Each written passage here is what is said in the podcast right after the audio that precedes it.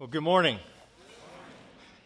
Last fall, uh, Pastor Roger and I had the privilege of going to East Africa to be a part of a, a, leadership conference there. And one of my favorite speakers at this conference was a pastor from Uganda. And he got up there and, and he preached in a, in a t shirt, so I already liked him from the jump. And the shirt that he, he spoke in on the front, it had the name of the church. And on the back, it had the, the phrase, church begins on Monday. And I remember seeing that and thinking, yes, that is exactly right. Because you see, the word church that you see in your New Testament is the Greek word ekklesia, and it just means gathering. It's an assembly. It's those who have been called out and gathered together. And so, in other words, Church is not a building, it's not an address, it's not an event. It is a people. It's the people of God. And when we just think of church as a Sunday thing, we lose sight of its purpose. And we lose sight of the role that we are called to play as part of it. Because the church consists of individuals that God has called out of the world by his grace to send them back into the world with his power. That's the church. It's individuals that God has called out by his grace in order to send them into the world by his power. And so when you think of like ancient Israel and their evangelistic mindset, they would lean more towards this idea of come and see a very unique culture, a monotheistic religion in a time of polytheism. Their, their, their, their calendar, their diet, all these things are really going to set them apart. And you had these people called God-fearers to be like, what is going on over there? Come and see. As the church rolls around, the mentality is going to shift a little bit to go and tell. Go and tell. We are people who, who gather to scatter. That is the church. We gather to scatter. We gather on Sunday mornings at a place like Wayside Chapel for corporate worship, for the teaching of the word, to partake in the ordinances, to experience fellowship. We gather in order to scatter every other day of the week. That is the rhythm of the church. That's the way God has designed it. And we see that right away here in our passage this morning in Luke chapter 10 as Jesus sends out the 70. So if you'll turn there this morning, we'll be in verses 1 through 24. And this is what it says. It says, Now after this, the Lord appointed 70 others. Now, just real quick, you may see in your Bible a note there that says that some of the ancient manuscripts say 72. Or you may actually be holding a translation like the ESV, for instance, that chose to translate it 72. But I think there's good reason, textually and theologically, that the NASB has chosen to translate it as 70. Either way, it doesn't impact the story, it doesn't impact what's going on in the passage. It says in 8, and Jesus sent them out in pairs ahead of him to every city and place where he himself was going to come. And he was saying to them, The harvest is plentiful, but the laborers are few. Therefore, beseech the Lord of the harvest to send out laborers into his harvest. Go, behold, I send you out as lambs in the midst of wolves. So, one thing to understand is that while Jesus had 12 apostles, he had many disciples. Disciple just means a learner. There are, many followers. So he has an inner three of the apostles, and then he has the 12 apostles, and you just kind of have concentric circles moving further and further out. So here, he, we have 70 disciples that Jesus has hand selected, he's appointed, and he has sent them out on some short term mission trips. And he sends them in pairs to villages and towns that Jesus is going to visit in the future. And right away, he, he's casting vision for these guys, and he tells them three things right off the bat. The first thing he tells them is look, there is a harvest out there. Like the harvest is plentiful. Like there are people in those towns, they're just waiting for you. They're just waiting to hear about the gospel of the kingdom, and that is the message that you're going to be bringing. And so that's the first thing he tells them. The second thing he says is that this is an endeavor that needs to be saturated with prayer. That prayer is at the heart of what you're about to do. Prayer is the engine that's going to push this thing along the way. Because he says that while the harvest is plentiful, the laborers are few. And he says, beseech, pray, beseech the Lord of the harvest to send out laborers into the harvest. So the harvest is plentiful. Prayer is going to be essential. And then, thirdly, opposition is guaranteed. Opposition is guaranteed because they're going into enemy territory. They are, they are lambs sent to go into the midst of wolves. And, and I want you to notice something here that you may not have seen before, and I really just saw it this week during my study, is that Jesus is sending out 70 guys. That's, that's quite a few. And as he sends out these 70, at the same time, he is saying, We need more laborers. We need more laborers. And so the question then arises well, where are these laborers going to come from? And here's the beauty they are going to come from the laborers who labor to reach them. They are going to come from the laborers who labor to reach them. In other words, the way you get more laborers for the gospel is to labor to reach people with the gospel. So those who have been redeemed by God's mission are enlisted in God's mission. Those who are recipients of God's grace become ambassadors of God's grace. Those who have been reached because others labored are now called to labor to reach others with the gospel. This is the flow. This is the church. And, and it, there's great power in this. I was, I was reminded of this a few months ago as I was uh, watching the Winter Olympics, which took place in South Korea. We have a kid from O'Connor High School where I used to teach who was on the uh, bobsled team.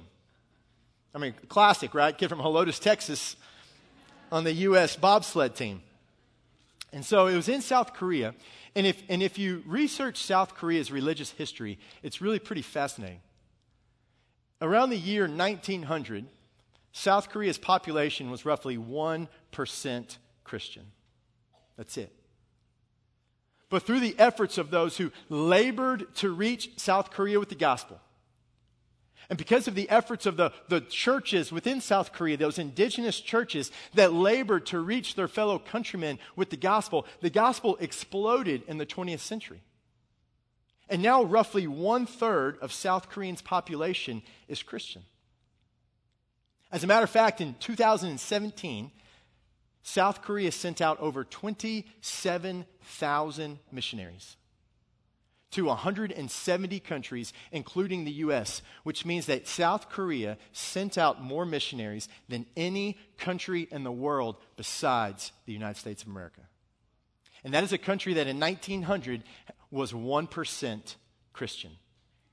But labors, labored to reach and, and, without question, that takes the Spirit of God and a work of God to bring about that much fruit. People have labored in a lot of places and not experienced that much fruit. I mean, God's got to open up the faucet, so to speak, and let the waters of, of salvation rush through. But what does happen is when the church commits to laboring for the gospel, not just around the world, but in their backyard, when they labor for the gospel, God tends to raise up laborers for the gospel. And so, this is the vision that Jesus is casting for the disciples. And now he goes into some instructions regarding the mission, starting in verse 4. He says, Carry no money belt, no bag, no shoes, and greet no one on the way. Whatever house you enter, first say, Peace be to this house. If a man of peace is there, your peace will rest on him. But if not, it will return to you. Stay in that house, eating and drinking what they give you, for the laborer is worthy of his wages. Do not keep moving from house to house. Whatever city you enter and they receive you, eat what is set before you, and heal those in it who are sick, and say to them, The kingdom of God has come near to you. So Jesus gives them the instructions, and he says, Hey, travel light, boys. Leave your suitcase at home. You're not going to need it Rely on the benevolence of the communities that you go into. Ultimately, rely upon God. And when you enter into these communities, when you go there, you're going to pronounce a blessing. And, and you're not going to get entangled. And when he says, do not greet anyone, he's not telling them to be rude. In this culture, in the ancient Near East, some of these greetings could go on for days. So he's saying, don't get distracted. Lock into your mission. Put blinders on. Go to work. Go to a place and pronounce blessing.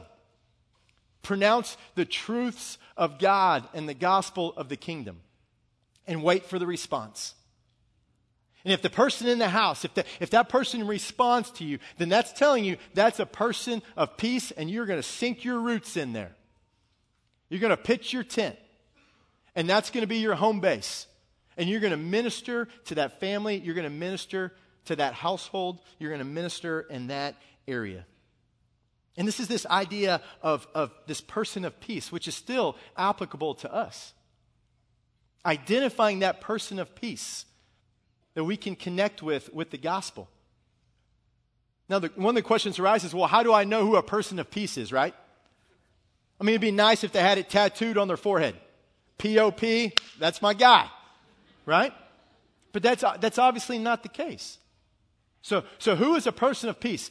A person of peace is someone who is receptive to the things of God. They're receptive to the truths of God.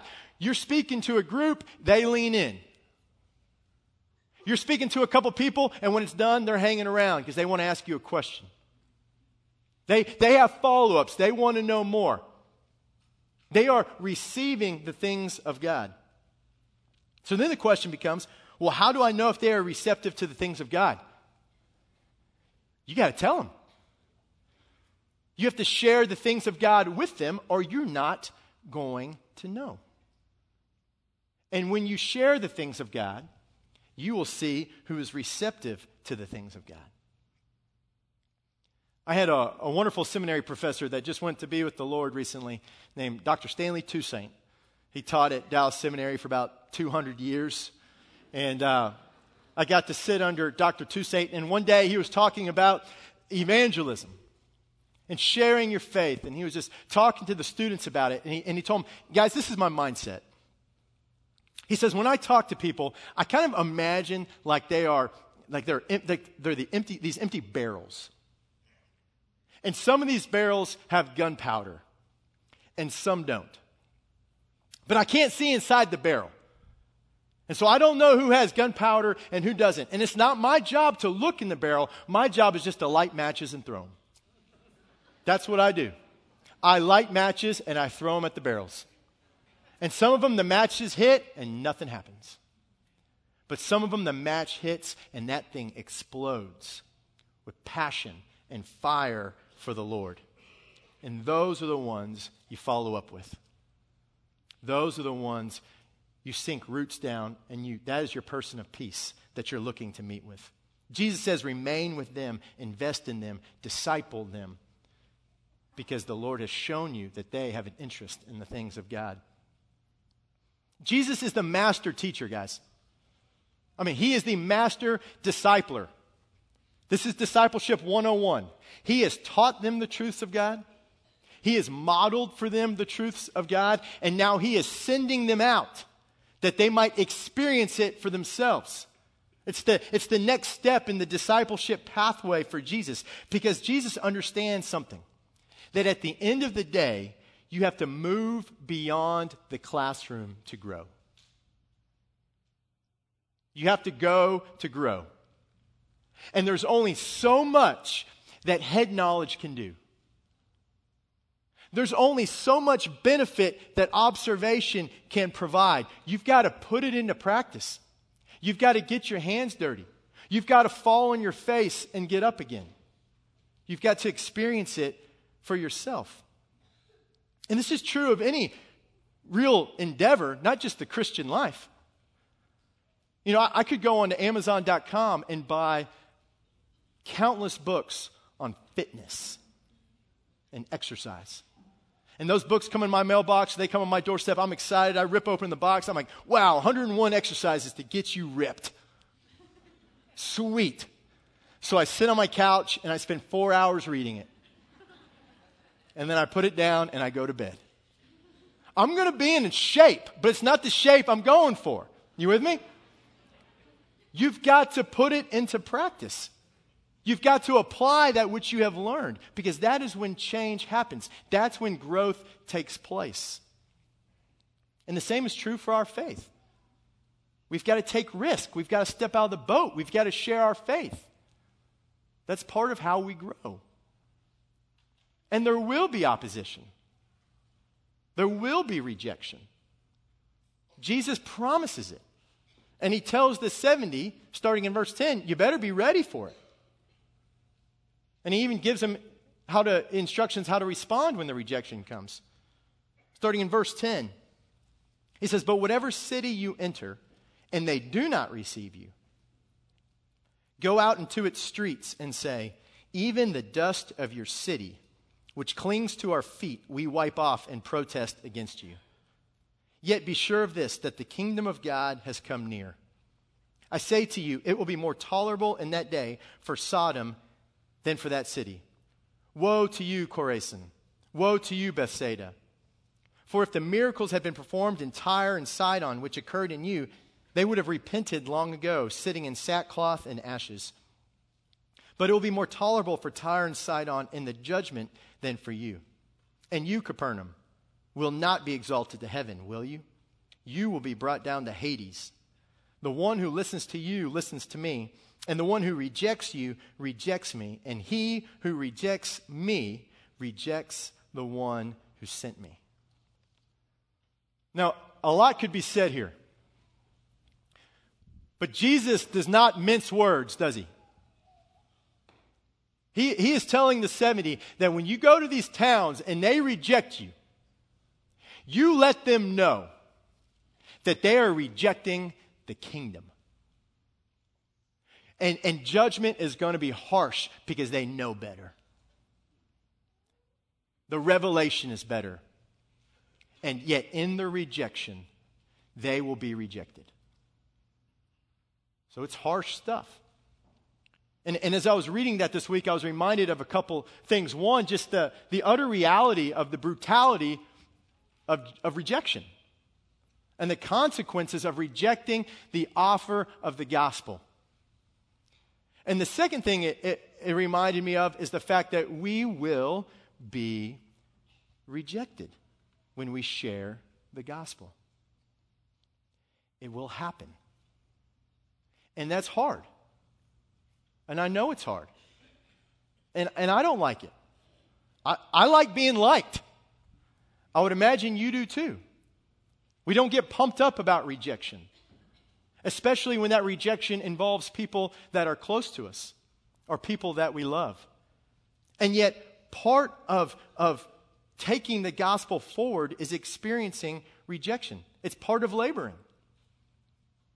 And it really should not surprise us, right? Because we follow a Savior who was nailed to a tree. We follow the incarnate Word who was whipped and spat upon. So it should not shock us that rejection may be part of our journey as well. And yet, with that in mind, we must avoid what I see as, as two common mistakes these are mistakes that revolve around being afraid to share our faith or afraid of rejection. And, and, the first of these mistakes is, is that you come to a place where you never share your faith. You never talk to people about the things of God. And look, if you never share your faith, you're right. You won't risk people's rejection of you, but what you will risk is God's rejection of them. You, you will not risk their rejection of you, but what you will risk is God's rejection of them. And that is a powerful and painful rejection. Secondly, a mistake that a lot of people make is they alter the gospel. They want to make it a little bit more palatable. They want to make it a little bit less offensive. And so they alter the nature of the gospel. But we cannot do that. We cannot change the gospel. Now, we are to be persuasive. We are to be engaging. Paul, look at Paul throughout the book of Acts. That guy is extremely persuasive. I mean, we are to use every means necessary to share the gospel and yet not lose that which is necessary, which is the gospel. So we use every means we can to present the gospel, but in the process, we cannot lose the gospel itself. We cannot do that. Or we're just presenting them with a bunch of nothing. And that's what they'll get. And so this brings us to the question of okay, well, what exactly is the gospel? What exactly is the gospel? I mean, if we have been those who have been called, we are gathered to scatter, we are to go and tell and proclaim the gospel of the kingdom, then it's probably pretty important we have a grasp on what exactly the gospel is. And here's the thing I'm just going to be honest with you, I'm just going to be transparent. It is amazing how many people, even just recently, that I have met with or talked to who have grown up in the church or who attend a church and they have no clue how to explain the gospel. And that is tragic. And I'm not here to call anyone out or make anybody feel bad. That is not my purpose.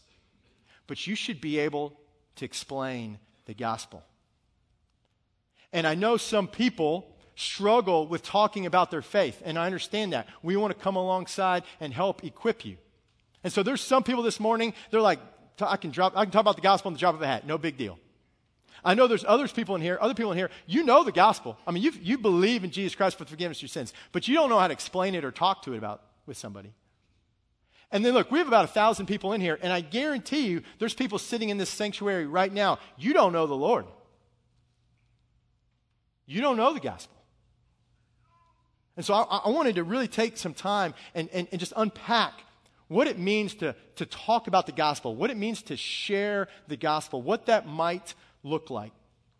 Because people often ask me, Michael, what's the best way to share the gospel? And I always say, there, there is no best way. There is no magic formula. There is no perfect method. The best way to share the gospel is to become so familiar with the gospel, to become so comfortable with the gospel, to become so enamored with the gospel that you are able to adjust to whatever situation God brings in front of you. A variety of people, a variety of time to share, a variety of circumstances, and you're ready to go. It, it almost reminds me of playing uh, golf. I watched the Masters, I think it was last week or two weeks ago, and you see golfers go around and they've got tons of clubs in their bag. Why? Because different types of circumstances make them use different types of clubs. And they'll line it up and say, that's a seven iron. Or they're in the sand and they need a pitching wedge. Or they're on the green and they need a putter. They don't use the same club for every shot, they adjust to the circumstance. We've got gospel clubs. When you become so familiar with the gospel, you can adjust to the circumstance and be able to enter into the conversation knowing what club you need and what that person needs to hear. And so when I share the gospel, I typically anchor it around five things, and they all begin with an S, so they must be true. Right? You know, pastors, alliteration is beautiful. And, and the five S's that I'm going to anchor the gospel in are these. The first one is serenity. The second one is sin. The third one is separation. The fourth one is Savior. And the fifth one is salvation. And so, how long I spend on each one of those is going to depend on the circumstance, it's going to depend on the amount of time I have. But those are the five things I'm going to touch upon every time. That's what I'm going to unpack. And so, when it comes to serenity, I'm going to say, I'm going to tie it to creation. I'm going to go back to the beginning. And I'm going to say, hey, here's what I believe. And guys, this happens. I was getting my hair cut the other day. This guy's cutting my hair, and he says, What do you do? And I say, I'm a pastor. And he goes, You know, someone once told me that we are all spiritual beings covered in flesh. I said, Let me tell you what I think. It's probably why he went a little high on my fade, you know? probably should have left that till the end, but But we, always, we have opportunities like this all the time. So I'll talk about serenity and connect it to creation. And I'm saying, hey, I believe God created everything. Like there's a God of the universe, and He created everything, everything that you see. When you go to the Rocky Mountains, you look at the mountains, when you see a sunset or a sunrise, I mean, that is God's handiwork. And He created, you know what He says in the Bible? He said, it is good. But He saved His best for last, right? Because the Bible tells us that He created humanity. But He, he created humanity unique because he, he created humanity in His image. You, you have the image of God on you, you have the fingerprints of God. And my friend, that is why you have worth. That is why you have value. That is why there's dignity to life, because you were made in the image of God and you were made to be in relationship to God. So, boom, I've established it is good, they have value. What is their purpose? But now we're going to get to what went wrong. And So that's sin. And so I'm going to say, but, but something happened, right? Something entered into our world, and that relationship which we were created for was shattered. And, and the Bible calls this sin. And sin is anything we say, think, or do that goes against the will of God. And sin entered into our entered in through our ancestors long ago, but it's infected and impacted every single one of us. And you know that. I mean, just, just look at the newspaper. Just turn on the news. Just look at your alerts on your phone. You know the world is messed up and the world is not as it ought to be. But then I'll make it personal and I'll say, but even more than that, you don't even need to look at that stuff, do you? Because you know in your heart of hearts, when you're completely honest and you look in the mirror, you know that you're broken as well. That you are not as you ought to be. And, and my friend, neither am I. And because I'm a pastor, it doesn't matter. Because the Bible says that all have sinned and fallen short of the glory of God, that there's no one righteous, not one. So now we, we've unpacked what sin is. So, what's the result of sin? Well, that's going to be separation. And I'm saying the reality is that sin has led to separation. That relationship we were created for has been severed. And you may ask why. I mean, if God's so loving, why am I, why am I separated from Him? Well, because this loving God is holy. And let me ask you something. If, if there were a judge in the courtroom and they continually let guilty people free, would that be a righteous judge? Well, no. Well, God is our perfect and righteous judge, and He has to judge sin as a holy God. And, and the big problem is this separation that's come from sin. We can't do anything about it. There's no man made cure. There's no amount you can give. There's no amount of good works you can do. It doesn't matter your church attendance. We are separated. I mean, it's, it's like if I offered you a glass of water, but then I put some, a drop of rat poison in it. I said, go ahead, drink. And you would say no, because the water has been contaminated. And it doesn't matter if there's one drop of poison or 50, the result is the same, is that the water is poisoned. And our sin has separated us from God. And our only solution is for God to come and fix our problem. And so, my friend, you and I need a Savior. So now we're on Savior. Now we're going to unpack who Jesus is. And so, God did what He could only do. He took on flesh, He became one of us. Fully God and fully man. This Jesus Christ, born in a manger. That's what we celebrate at Christmas. That's why we celebrate Christmas. And he walked this earth, and he, he was like us, except without sin. He lived a perfect life. And yet, as a result for that perfect life, he wasn't honored and rewarded, he was crucified. You see, our Savior, Jesus Christ, willingly went to the cross where he died for our sin. And by his wounds, we are healed.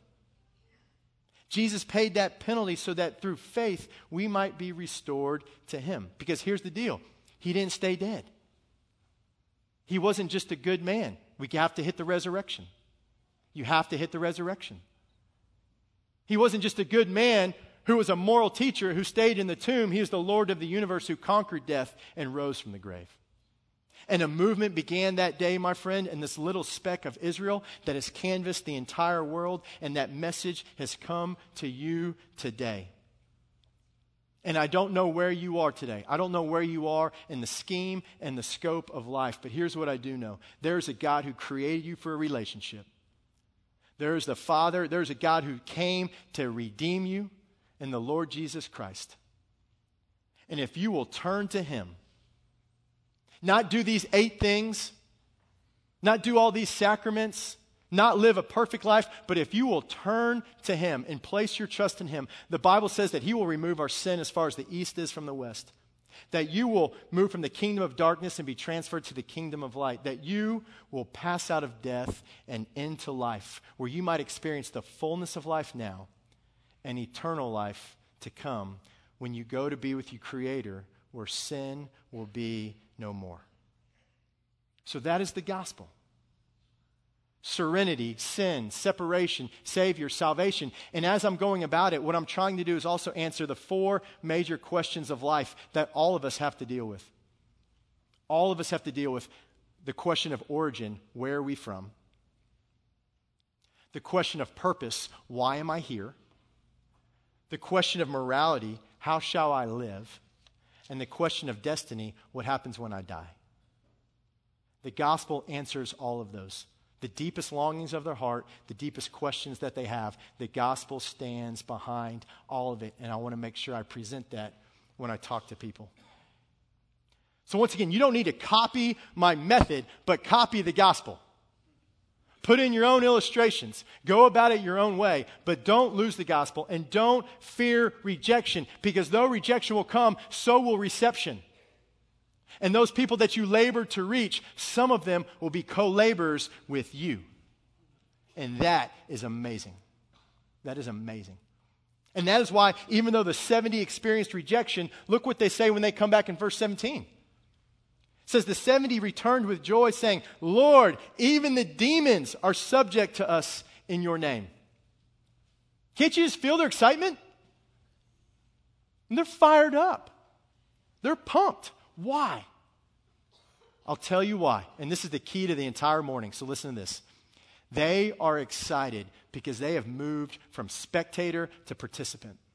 That's why they're excited. They have moved from an observer to a participant, and their joy has been unleashed. You guys know that I coached football for seven years. You probably can't tell sometimes that. And uh, I had a lot of great memories from coaching football but one of my favorite came from a, a day in early November 2007. We played Warren High School for the district championship. They were number one in the city. We were like number two or number three. And it all came down to this Saturday afternoon. It all came down to the last minute. It all came down to the last drive. It all came down to the last play. So we score a touchdown. We're down by one, and we go for two. And Coach Padron calls in the play, R right, eight boot, X flag back. And so our quarterback, Bruno Reno, snaps the ball. He fakes counter to Jarrell Miner. He rolls right. Defensive end comes. He's got a bubble back. And in the corner of his eye, he sees his best friend, Sean Lunchnick, our stud receiver who went to play at Penn State. And he throws the ball blind to the corner of the end zone. And Sean Lunchnick runs. And with one toe right there, he stabs the ball. And O'Connor wins. District championship. Celebration on the field celebration in the bus. I mean, it's all a blur. We get back to the locker room. I mean, just tears. Guys are hugging. Guys are dancing. Guys are singing. Guys are jumping up and down because of what we got to experience together. I mean, the joy that filled that place was incredible because we knew everything that had gone into it. And it was a wonderful day. And when, when I left coaching years later, my first year out of coaching, was when uh, I stopped coaching football, but I kept watching a little bit of football. And I like to watch my beloved Aggies, who do not always love me well. But that year they did. In 2012, they were amazing. Johnny Manziel wins the Heisman. They have this incredible season, including one of the great victories in school history where they beat Alabama, who's the number one team. And I watched that game in my living room. And when A&M won, man, I was excited. I really was. But then I got depressed because I sat in my living room and I, I realized I did not participate at all in this victory. I just watched it on my TV. And though the stakes were bigger, I mean, it was national television. And that game was played in front of 100,000 people, not at, at Northside Stadium in front of 10,000 people. It didn't matter because I participated in the one at Gus Stadium. I did not participate in the one in Alabama. And my joy was so much greater when I was in the locker room instead of when I was in my living room. Because the joy of participation will always defeat the joy of observation. But we have to take that step. And if you are here this morning, the reality is that you are a participant in the mission of God. If you are redeemed by God's grace, you are a participant. You are enlisted into the mission of God. But how you experience that victory, and you are victorious in Christ. The Bible says you're an overcomer. But how you experience that victory will be greatly impacted by how much you participate in it. I'm just going to be honest. You will be victorious from a distance and be able to watch it on TV, or you will be victorious and experience it because you are in the arena. And that is where we are called to be. And so the 70 are excited, and so is Jesus. In verse 18, he says, I was, I was watching Satan fall from heaven like lightning. Behold, I have given you authority to tread on serpents and scorpions and over all the power of the enemy, and nothing will injure you. Nevertheless, do not rejoice in this, that the spirits are subject to you, but rejoice that your names are recorded in heaven. So, Jesus, he, he, what he does here is he references Isaiah 14, which is a famous passage that deals with the, the falling of Satan. And so, what, essentially, what he's saying is, guys, while y'all were out there, and while y'all were just just functioning in the power of the Spirit, and you're casting out demons in my name, it was like Satan's falling from heaven. It was like when Satan fell. Every time you're casting out a demon, it's just a reminder Satan has fallen. We are victorious in Christ. But he reminds them that in the midst of the power and the big show, don't forget that your greatest reward is that your name is in the book of life. It's not what you've done, it's not the power that I've given you. Your greatest reward is that I've given you eternal life. And that is the source of all joy. And then in verse 21, I love this. It says, At that very time, he, being Jesus, rejoiced greatly in the Holy Spirit and said, I praise you, O Father, Lord of heaven and earth, that you have hidden these things from the wise and intelligent and have revealed them to infants. Yes, Father, for this was well pleasing in your sight. All things have been handed over to me by my Father, and no one knows who the Son is except the Father, and who the Father is except the Son, and anyone to whom the Son wills to reveal him.